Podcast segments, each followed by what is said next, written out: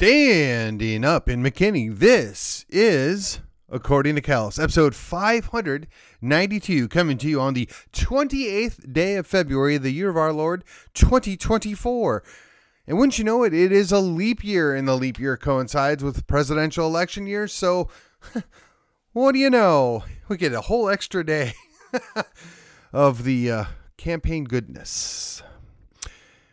Well, before we get into the program at large here, let me remind you the best way you can help me continue to grow the show, make a difference, and be heard is to like, share, and subscribe to the program.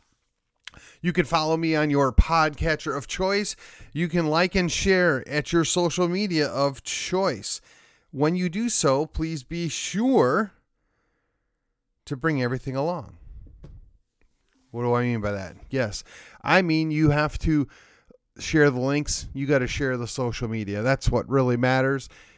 We got to get it out there. And for what it's worth, I still drop in over at Gab and MeWe, and most of my stuff is still up at YouTube. And for the foreseeable future, for whatever reason, I have avoided irritating the folks over at Facebook. I still have a page and a group there. I'm just working my way around whatever the phantom blocking is going on. I, in the last in the last couple weeks been having some very weird numbers for specific episodes. I, I can only assume it's because I said forbidden words. In either case, here we go on with the program. Today we're going to be calling The World is Watching. See, as uh, part of my uh, kind of tune up that I gave at the beginning of the year, we are looking at doing something about national stuff or even international stuff on Wednesdays, trying to bring it in and then relate to the uh, Monday local show, the Tuesday Texas show, right? So we've got a whole lot of, uh, we'll call them conflicts going on in the world. But in case you weren't aware, we actually have a number of conflicts within these United States. So I have mentioned the Hawaii situation I think twice now. And I want to also bring up that Utah has told the federal government to go pound sand as well. They have basically come out with what would be called a soft nullification law. Therein, they say if we don't feel that the law from the feds complies with the Constitution, whether it's the U.S. Constitution or the Utah Constitution, we're simply just not going to enforce it. We're going to let you guys do it, but we're not going to help. We're not going to give up any government, state government, or we're going to encourage our local and county sheriffs not to engage in assisting you on these unconstitutional laws, which I think is fantastic. Now, I want to give props here because when I was listening to Brion McClanahan's show this morning, that's where he was talking about this. And to me, it's kind of interesting because he decided to pretty much devote the entire week to different things related to secession. Now, I don't know, uh, you know, I, I do it about once a week. I talk about Texas. He, he's been going on off and on about this situation for a while, and I'm going to pull up this episode. Give me just a second. Thank you for that. Uh, episode 939 is Utah tells the general government to go pound sand. And then episode 940, he talked about secession on an article written by somebody at the Blaze, which is put in the form of a question, a solution or a surrender, right? So these were both really good episodes, and I happened to listen to 940 after I had done my episode for yesterday. So uh, the fact that we just kind of overlapped it, and for that matter, I listened to Tuesday's episode after I had already done my Tuesday episode. So very interesting, very interesting. And of course, this guy's got a much better education and deeper uh, breadth of understanding than I do, particularly of things having to do with uh, the Civil War era, right? So, that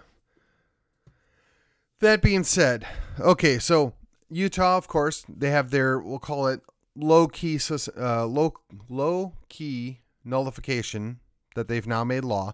Texas is actually taking part in what would be considered perhaps interposition, but more likely nullification the fact that we are still maintaining our border and we are um, expanding our footprint on the border. Now, again, I want to caution everybody this is great.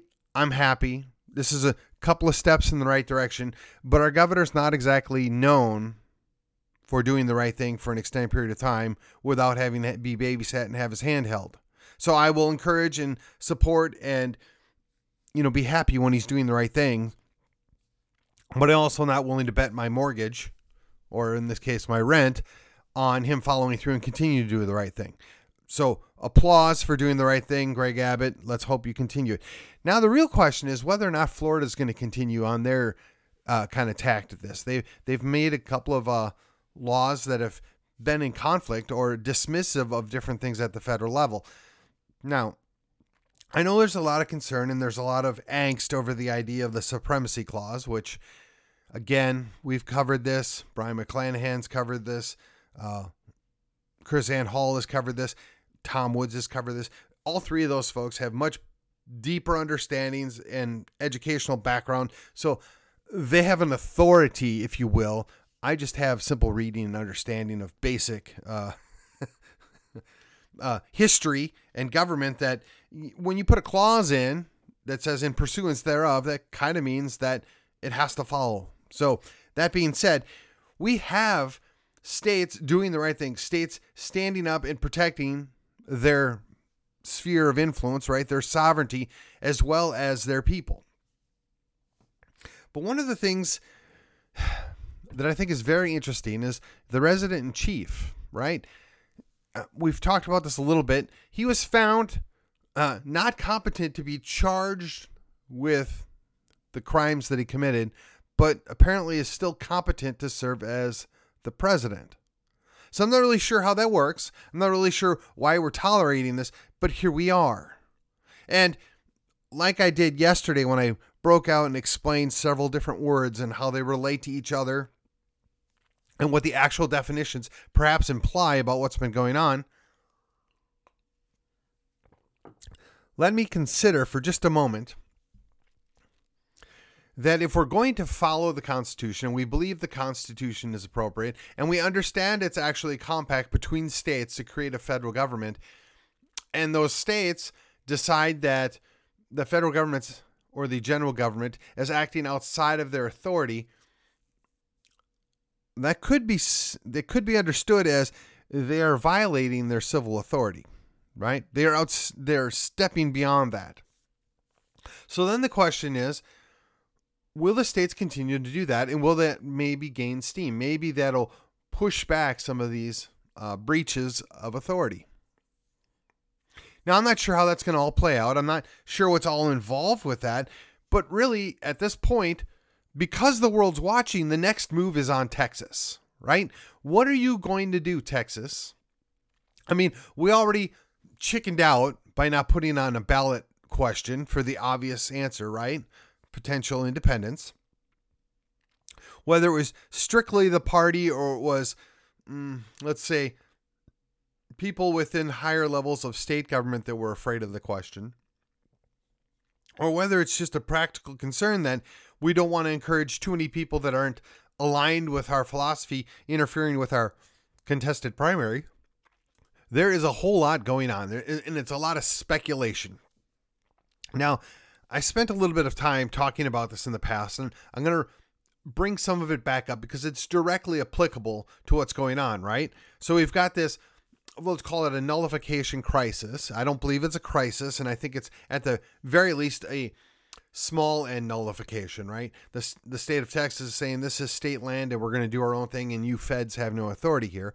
Now, granted, it's three years past due and clearly within our sphere of sovereignty, but we have legitimate contested races. We have the retribution tour, and then, of course, we've got the you upset the governor tour, right? Where the two big wheels in the party are working against other people, and some of them are overlapping and endorsing others. And we, the people in the middle, the grassroots, we just don't know who to trust, right? Who's really looking out for our best interests? Now, look, I live in Collin County, and in Collin County, the attorney general, this is his hometown. The people here love him. Now, there are people that don't, but the vast majority of them love him. In fact, most of us would probably trade in the governor for the AG on any given Sunday and twice on Monday. And we would rather have Big John go retire, and we would either take, at this point, I'd take the governor, but I would certainly take the AG stepping up to be the junior senator from Texas. Now, the problem is, if I replace the governor, who do I get as the new governor? Now, in theory, I could get the AG to step up to be the governor. I mean, after all, that's how we got the current governor. Perhaps the current governor would like to go be a U.S. senator. I'd be okay with that. He, he can't do too much damage there. And certainly, our current AG seems to have a little bit more fighting spirit, a little more interest in keeping Texas Texas. So there is that. But the reality is, I have no control and I have very little input on what's going to play out here. So if I look at it, and I've got the dueling factions within the the Republican Party, but the Republican establishment as well, fighting for control of both the party and the state of Texas and the future. One's got to wonder what happened to the likes of George P. You got to wonder where Karl Rove crawled back onto a rock for, right? Where are these folks at? They didn't just go away. They didn't just give up. Indeed, we have a lot of our state reps that well, they might be conservative by the average person's rankings, but quite frankly, the grassroots is not happy with a lot of them. They've overpromised and underdelivered. Now, for those of you not aware of that phraseology, that's something you don't do in a service business. And honestly, politics has basically devolved into a service business.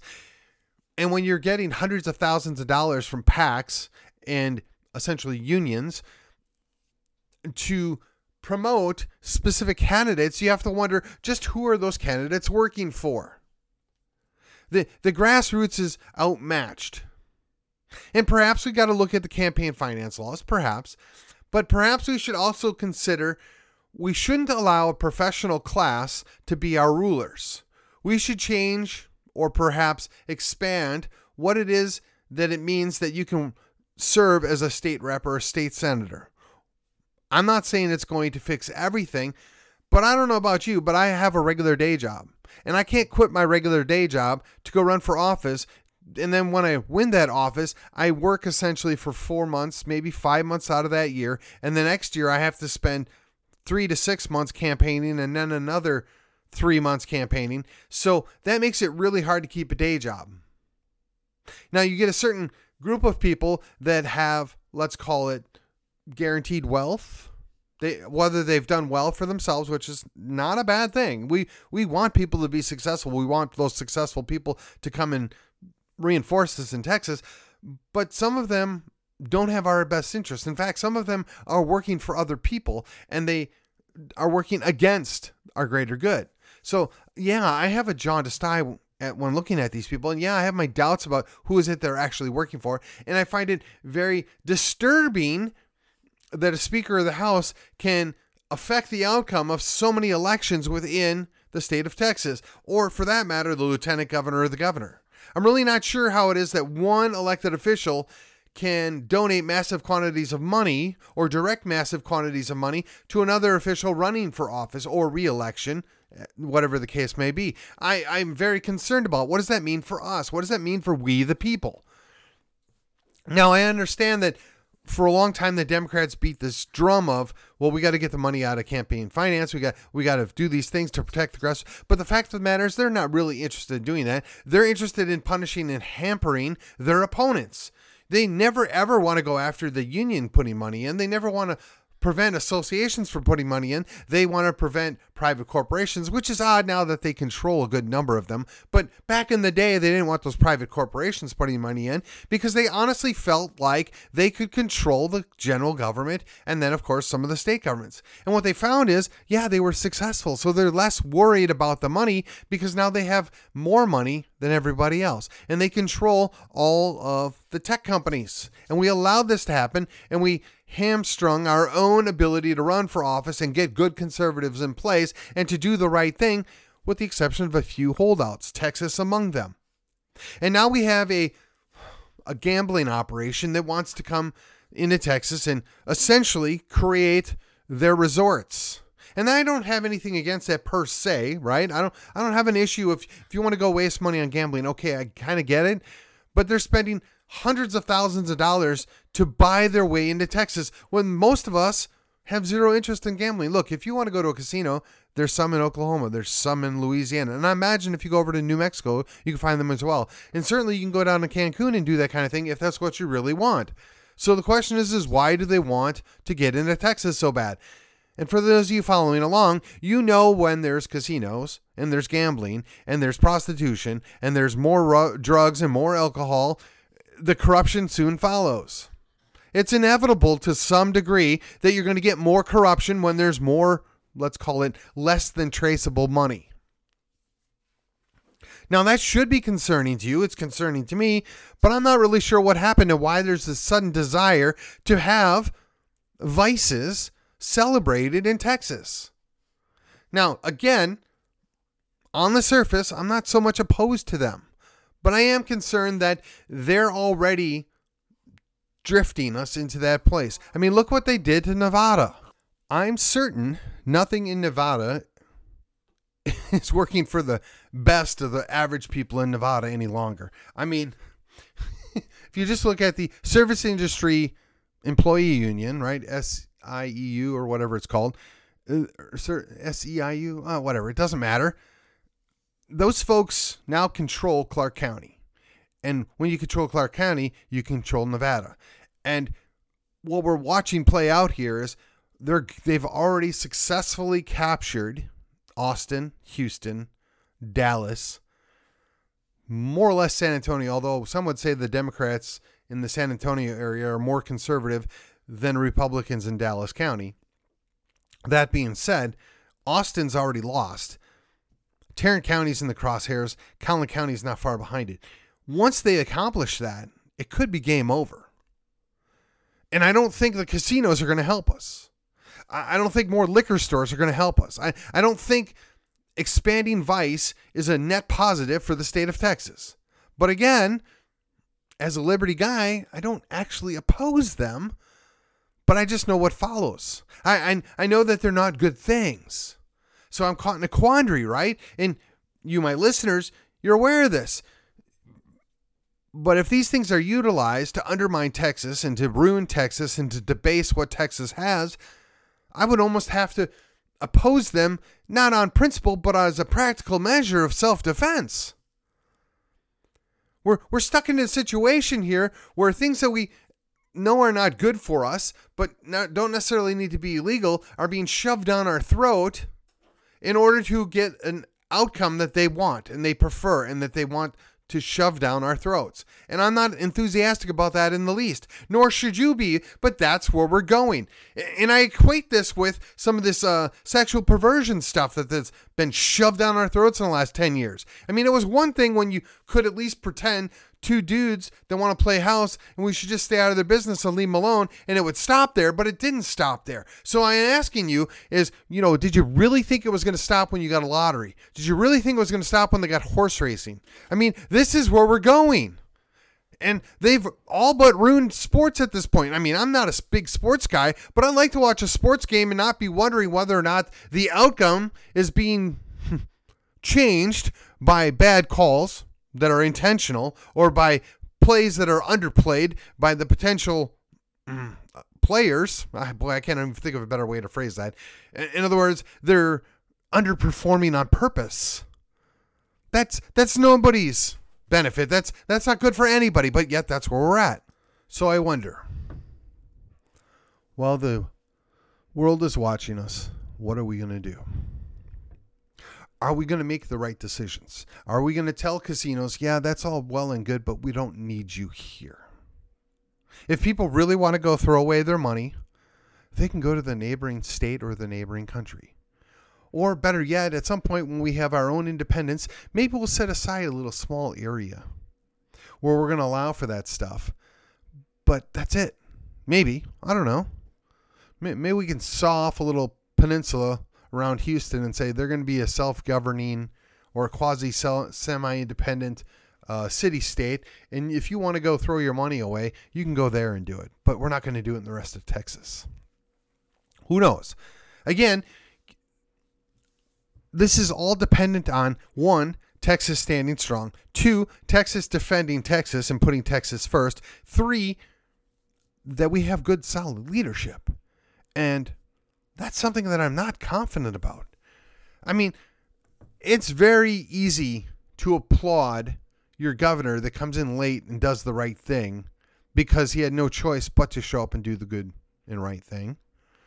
It's very easy to be happy that when your U.S. House reps or your U.S. senators show up and say the right things, knowing it's not going to make a darn bit of difference because they're in the minority and they're never going to get it passed anyway. So they can go beat their chests and scream and yell at the top of their lungs, knowing full well that they're not going to be held accountable because it's never going to happen.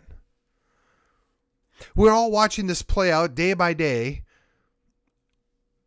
wondering when is it going to be fixed? When is it going to be changed? Are we ever going to get a positive outcome? Are they going to ever step up and put Texas first?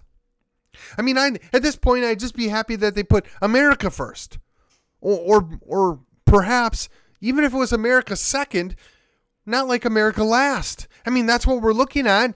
And yet, the resident, right? The whole world's watching us, and the resident is selling us out on a daily basis. And yet, we're supposed to pretend that he's still a true and legitimate leader of our country and quote unquote wants the best for our country. I'm not buying it. And, and honestly, at this point, the only thing worse than the resident is the vice resident. Now, I don't care if you like Trump or not. I really don't. And this is so beyond Trump at this point. Eh, I would almost take. I won't say it. There are very few people that could be potentially worse or less competent than the current resident and vice resident. But this is the world we live in. And there's a whole lot of people that project all sorts of negative feelings and outcomes on the Donald. Now, the Donald is a 1960s Democrat from New York. I don't really see why any of them would be bent out of shape, only he's not crazy left enough. I mean, he is not a good conservative. I'm sorry, he's not. And he may be a lot of things. He might be an American first person. He may be a good, solid, patriotic American. Okay but he is not going to solve our problems. He is not the salvation of America. Is he perhaps a tool? Yes. Is he better than the alternative? Absolutely. Without a doubt, in my mind. And I'll enthusiastically go vote for that guy in December. December. November, assuming we actually get to that ballot. But there's a whole lot of crazy going on, and I have no doubt we're full of people just chomping at the bit for the summer love to kick off 2024 style. And then whether we're going to have the latest pandemic, scandemic, or whether we're going to just have, we'll, we'll call them mostly peaceful protests all over the country again, I just don't know. But there's a whole lot of people that are easily manipulated and made to do foolish things. And if you doubt me, a good number of those people are from our side, and they went and took a trip to I don't know, a 10 square mile chunk that only exists in the state of Maryland to go on an unauthorized tour. And now they're sitting in solitary confinement still or being collected still. Meanwhile, the raping and pillaging of the undocumented. well, I'm not going to go there. Let's just say uh, the people that were brought about uninvited and deposited all over the country are doing whatever they want and we're giving them tons tons of money and nice places to stay and well guess what? We're paying for it and we go along with it. We pretend it's a good thing. Why? Because if we knew the truth if we were to actually doing what we were supposed to be doing at this point there would be a whole lot of let's call it peaceful protests. We wouldn't be tolerating it and the little show we're doing on the border would have a half a million people from all over this country, much less Texas, showing up with, yeah, those things that the resident said would be ineffective against an F 16. Yeah, well, they're quite effective against cartel members when you have a half a million people present. But we're not doing that either. I would suggest we're very close to facing the abyss in the face. If we're not going to do something now, when? If we're not going to fight when we have a possibility of winning, when? If we're not going to change course and do the right thing now, when? Now, I know a lot of us, myself included, we have day jobs. We can't just go check out of our responsibilities and go do quote unquote the right thing. But I know there's a whole lot of retired and semi retired veterans and cops and other people that have the wherewithal and the training to go do something. And I'm asking you guys, please step into the gap. Now is your opportunity. Do something. Man, go get deputized by a local border sheriff. Go join the Texas State Guard or the Florida State Guard. Come help us. We need to do something. If we don't do something now, forget the next election. There isn't going to be one, at least not a legitimate one. For forget the future. They're going to crater us so fast and so hard. There's nothing we're going to be able to do. And mind you, the entire world is watching.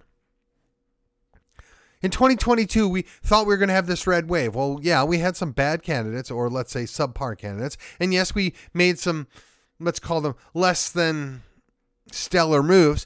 But even still, we barely did better than we should have, or better than we thought we. Oh man, I butchered that one. Talk about barely doing better, right? We we didn't do much of anything. We gra- we grasped defeat out of the jaws of victory, if you will. We failed miserably, and we've got nothing to show for it. It took us two attempts to get rid of a guy that clearly can't even do his job, Mayorkas, and isn't interested in doing his job, Mayorkas. And it's a, supposed to be this great achievement because it's not going to go to the Senate and they're not going to do a darn thing. And why is that? Because the Democrats don't think we have a border. Because the progressive socialist leftists want to destroy the country. I mean, let's just call it what it is. There's a group of people that don't love their country and they think the best way to fix it is to destroy it. Perhaps they see us as the eggs that must be broken to make an omelet. I do not know, but they are not our friends, and we need to quit pretending that they are our friends. Yes, I know there are plenty of good people that still vote Democrat, and I know plenty of family members and extended friends that are Democrats, and I don't think they're these lefty loons. I don't think they want to sell out our country. We would agree that our country is not perfect, that our country's done things wrong, but I don't think that they see a net positive by importing another 10 to 20 million people to come here that are going to live off of the government's dole. Or better yet, they can do both, right? They can take the jobs quote unquote Americans don't want when in fact they would if they were forced to work. And they can leave other people at home to collect that money for those of us that still work. It can be both. Yes, they're taking those jobs away from quote unquote Americans. And yes, they're sucking up on the sponge. They can do both, and that's what's happening. And we got to quit pretending it's not happening because it very clearly is. And it's being facilitated by, yes, our even our own governor. We've talked about this. Well, yeah, you're uh, coming to Texas, and we're going to just ship you to this blue state or this blue city in a blue state. And when they get to the blue city in the blue state, they're given money, ID, and now they can travel around freely on the government's dole, which would be your and my money. And oh, by the way, now that they have a proper ID, they can vote and get involved in doing things. And if that wasn't bad enough, California and I guess certain state reps and even Texas want to start hiring illegal aliens to serve as police officers. Oh, yeah, that's brilliant. You want to talk about why the government schools can't perform at a high level? It's because we've hamstrung them with a bunch of people that come here that have zero interest in integrating with the society as it is, assimilating to the dominant culture, which is good. Nope.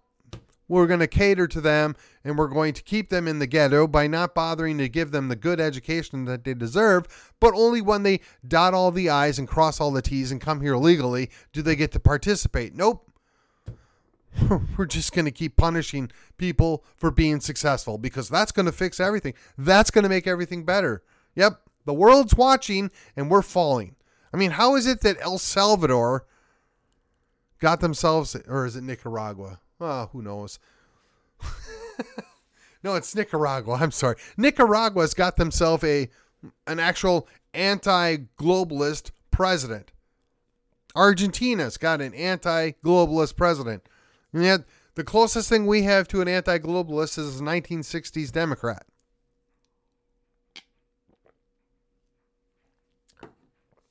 If you don't fear for the future, you haven't been paying attention. The world is watching, but apparently we, the people, are not. We continue to trudge along and believe that everything's going to just be all right. Well, it's going to take a lot more than that. Stand by. We will return. And yes, of course, we always have probable solutions. And with that, that this has been according to Callus, and I will see you on the other side.